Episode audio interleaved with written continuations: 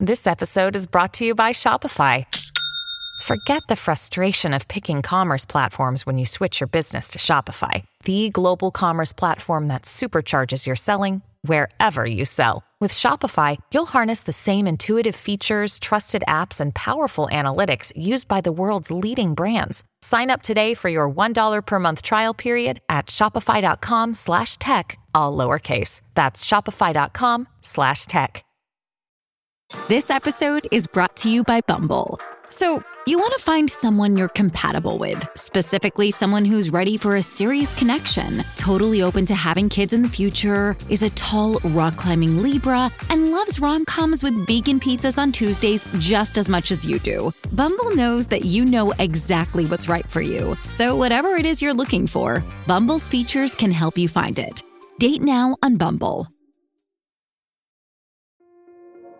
This episode is brought to you by Kia's first three row, all electric SUV, the Kia EV9, with available all wheel drive and seating for up to seven adults. With 0 to 60 speed that thrills you one minute and available lounge seats that unwind you the next. Visit kia.com slash EV9 to learn more. Ask your Kia dealer for availability. No system, no matter how advanced, can compensate for all driver error and or driving conditions. Always drive safely.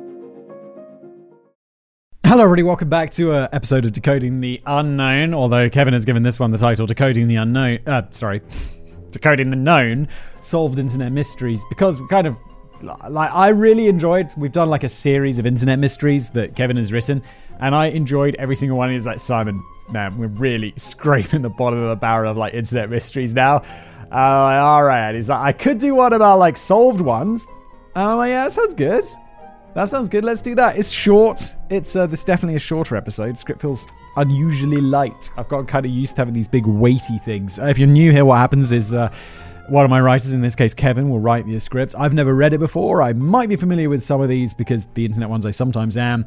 We're going to read it together. We're going to learn together. It's going to be fun. Let's get into it.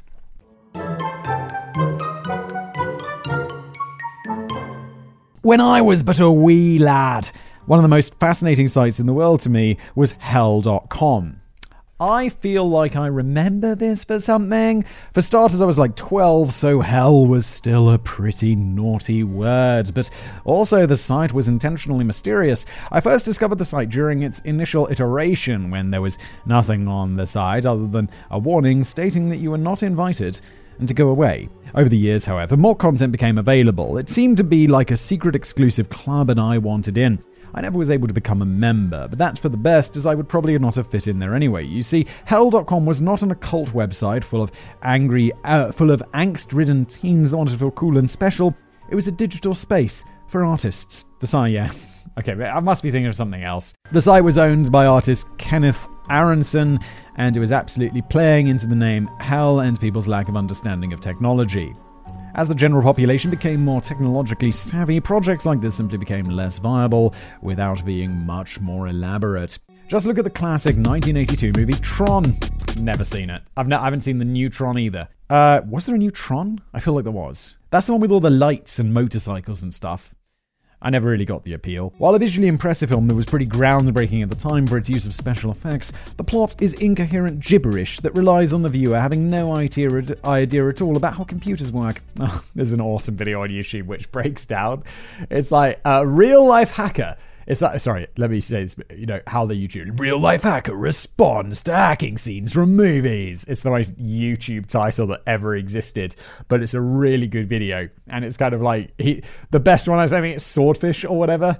Um, is it Swordfish where he's like hacking and there's like graphics on screen? And the guy's like, when you're hacking, there are no graphics. No one has made a graphical user interface for you to hack like through. It doesn't look like this. And it's like, it's amazing because I don't know anything about hacking, but I do know it doesn't look like it does in movies most of the time. Arthur C. Clarke famously said that any sufficiently advanced technology is indistinguishable from magic. This is absolutely true, but creators have taken this to mean that they can treat technology as though it is actually magic, which is, of course, nonsense. If you show a reasonable person something seemingly magical, they will assume that it's just technology that they don't understand. The converse is not true, however. You show a reasonable person technology that they don't understand, such as the inner workings of a computer in the early 1980s, they're not going to assume that it's magic.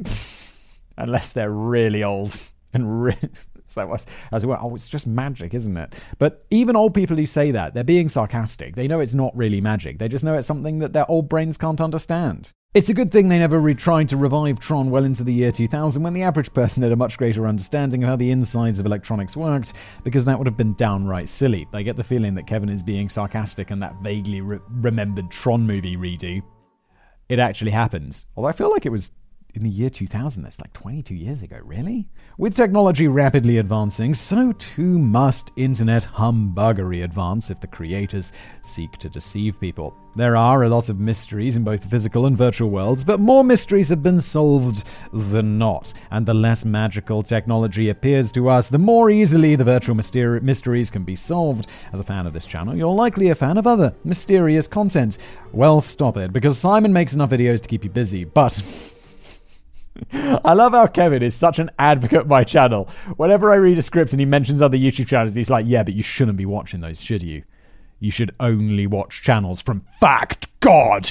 Not even I'm that intense about it. I like, I don't even, I don't even watch my own videos. I mean, because I'm in them, it would be weird. Uh, but I, I, I don't know. There's lots of great stuff on YouTube that should be watching. Like after this one, go check out that internet hacker response to hacking in movies. It's really good if a bit like on the nose for YouTube. but if you insist on watching other videos as well, there are plenty of lists of unsolved internet mysteries out there that feature nothing but solved mysteries. Yeah, the problem is when we solve one of these internet mysteries, it's boring. It's almost always boring. The unsolved thing, you're like, oh my god, it was the CIA. And then when it comes out, it's like, oh no, it's just a kid in his basement and it's just a bunch of red herrings and it's really boring in reality. Which is why, like, unsolved is more interesting than solved. It's probably why I called this channel Decoding the Unknown rather than stuff we know about and with Simon. Um, yeah. Yeah, so unfortunately, it pays to be like, to be ignorant of the solution. To save you some time so that you can focus on quality, well researched, and truly unsolved content like what we have here at Decoding the Unknown. Here are some of the most pervasive solved mysteries that lesser YouTubers might try to clickbait you with. and we shall look down our nose at those peasants. WebDriver Torso. I've heard of this.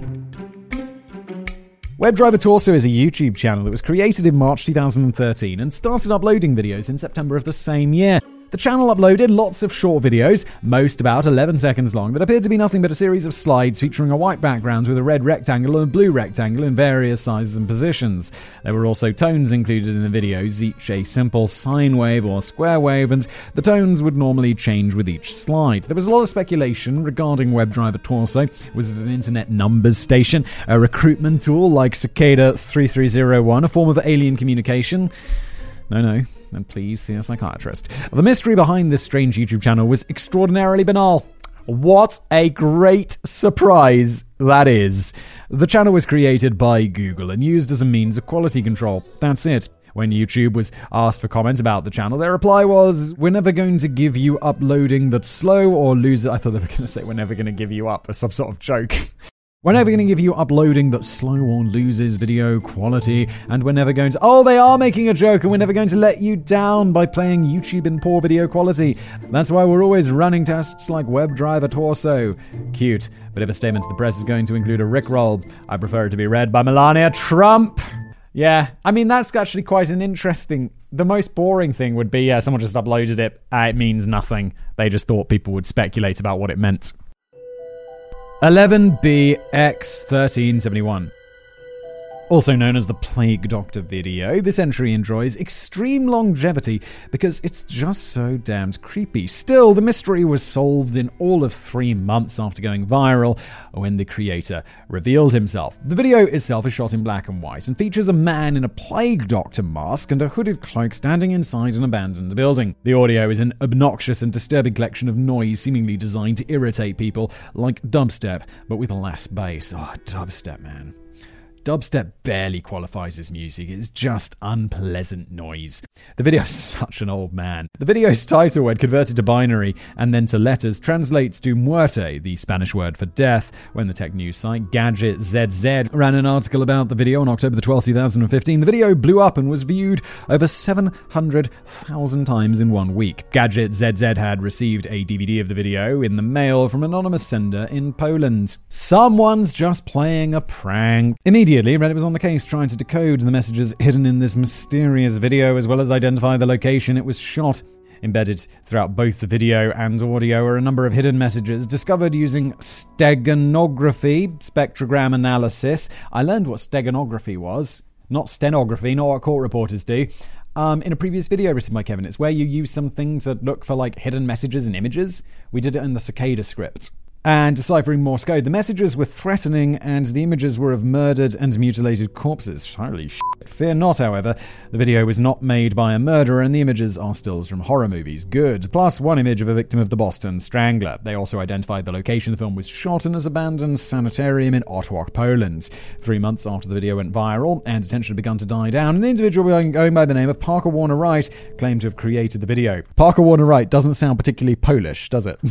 Parker Wright was also the name of the channel that hosted the original upload, so this wasn't already that much of a stretch. He uploaded a sequel video and challenged anyone at home to make an exact replica of the homemade Plague Doctor mask that he wore in the videos. okay, that why? What's going on? He wound up doing an interview with the Daily Dot in January of 2016, in which he explained that it was all part of an art project inspired by cryptography. He had originally finished the video in May of 2015, at which point he left two DVDs out in public in Poland, one on the subway and one on a park bench and posted the other to 4chan. Yeah, don't don't be don't be picking up CDs in random places. Like this is like internet or data security 101. If you find like a uh, USB drive or a memory card or um, a CD, do not put that in your computer. Don't be an idiot because A, someone's just lost it. It's not going to be like their super valuable spy documents or photos that you're going to be a hero and return to them. And maybe it is, but it's not worth the risk because if someone has put some like little spyware tools on there or something that's going to mess you up, like just just don't be inserting random don't don't put stuff you don't know about into your computer. All right? Wasn't there that story um, that someone hacked into like some big company like they just put spyware on little USB sticks and just started littering them around outside uh, corporate offices. And eventually, someone like one of their staff will pick it up, go inside, stick it into their computer, and it's like all of that software that you have stopping people from hacking in from the outside. And it's just like someone grabbing a little USB stick and popping it into their office computer because they're like, I wonder what this is. Don't do it. PSA over. You're welcome.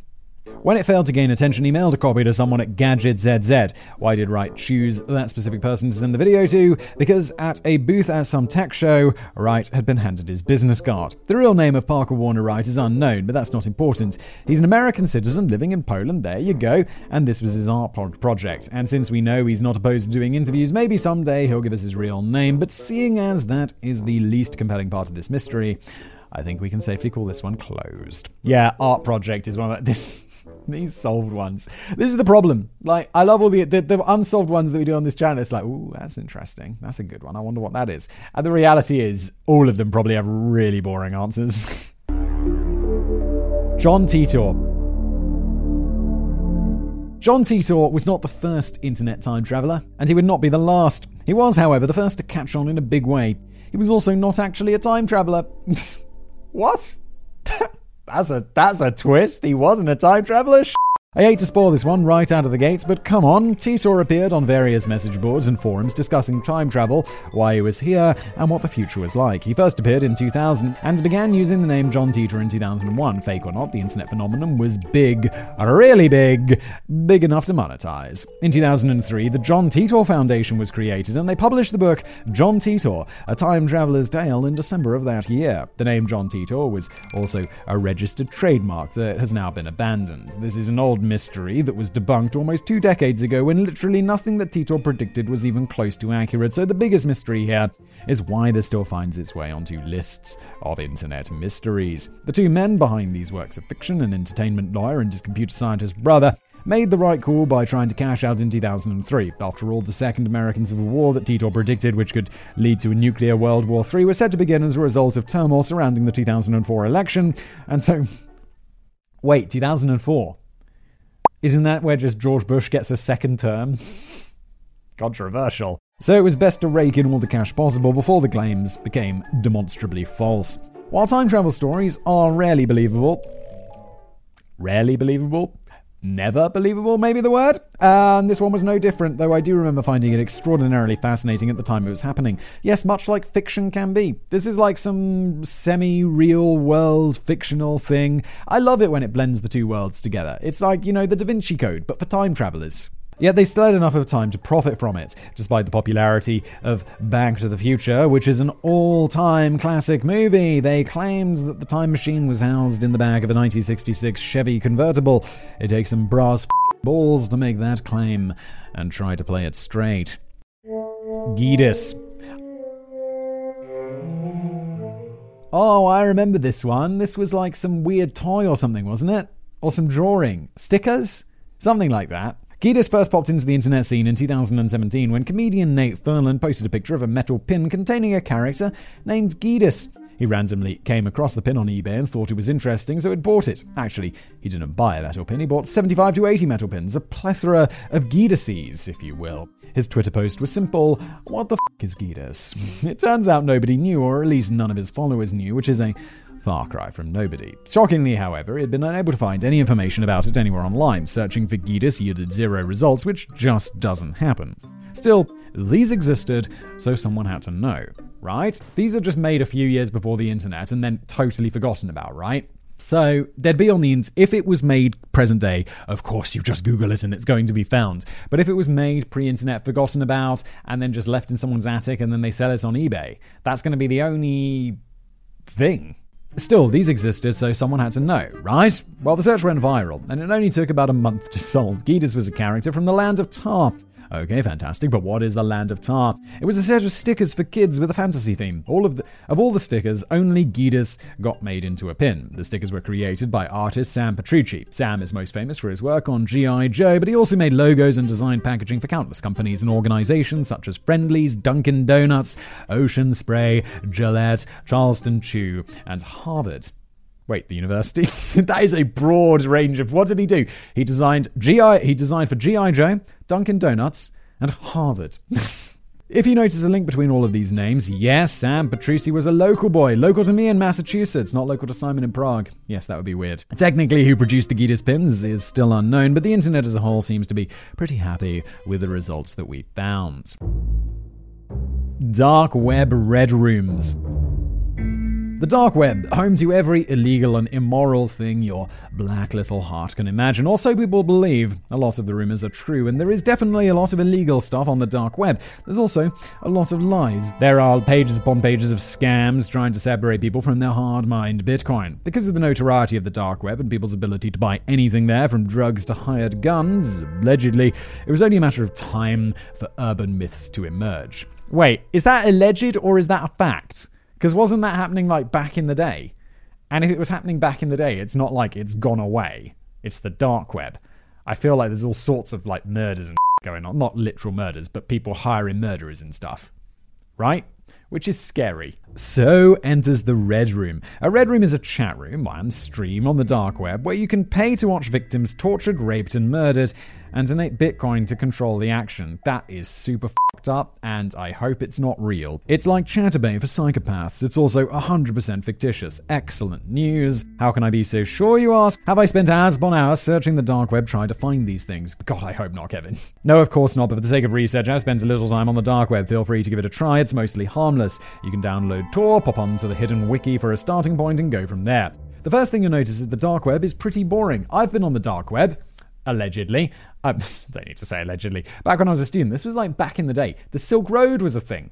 I'm not sure if it going to it is a crime or not. I definitely didn't buy. I mean, allegedly, I went there and I definitely didn't. But I didn't buy anything. That's like not alleged.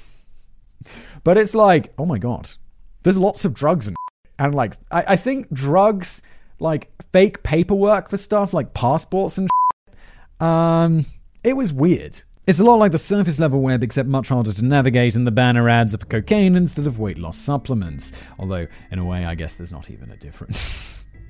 Was that Nickelback? Uh, something about staying thin because of all the cocaine? Yeah, Nickelback. Quality. Ah, Nickelback aren't that bad. It's just, you know, Nickelback aren't that bad. They're not that bad. The second thing you'll notice is that God, it's slow. With Tor's technology, a live stream from the dark web is virtually, if not literally, impossible. There are a lot of scary things and scary people on the internet, but fortunately, this is not one of them. Literally everything by the Tekkit Realm. Don't think I've heard of this one.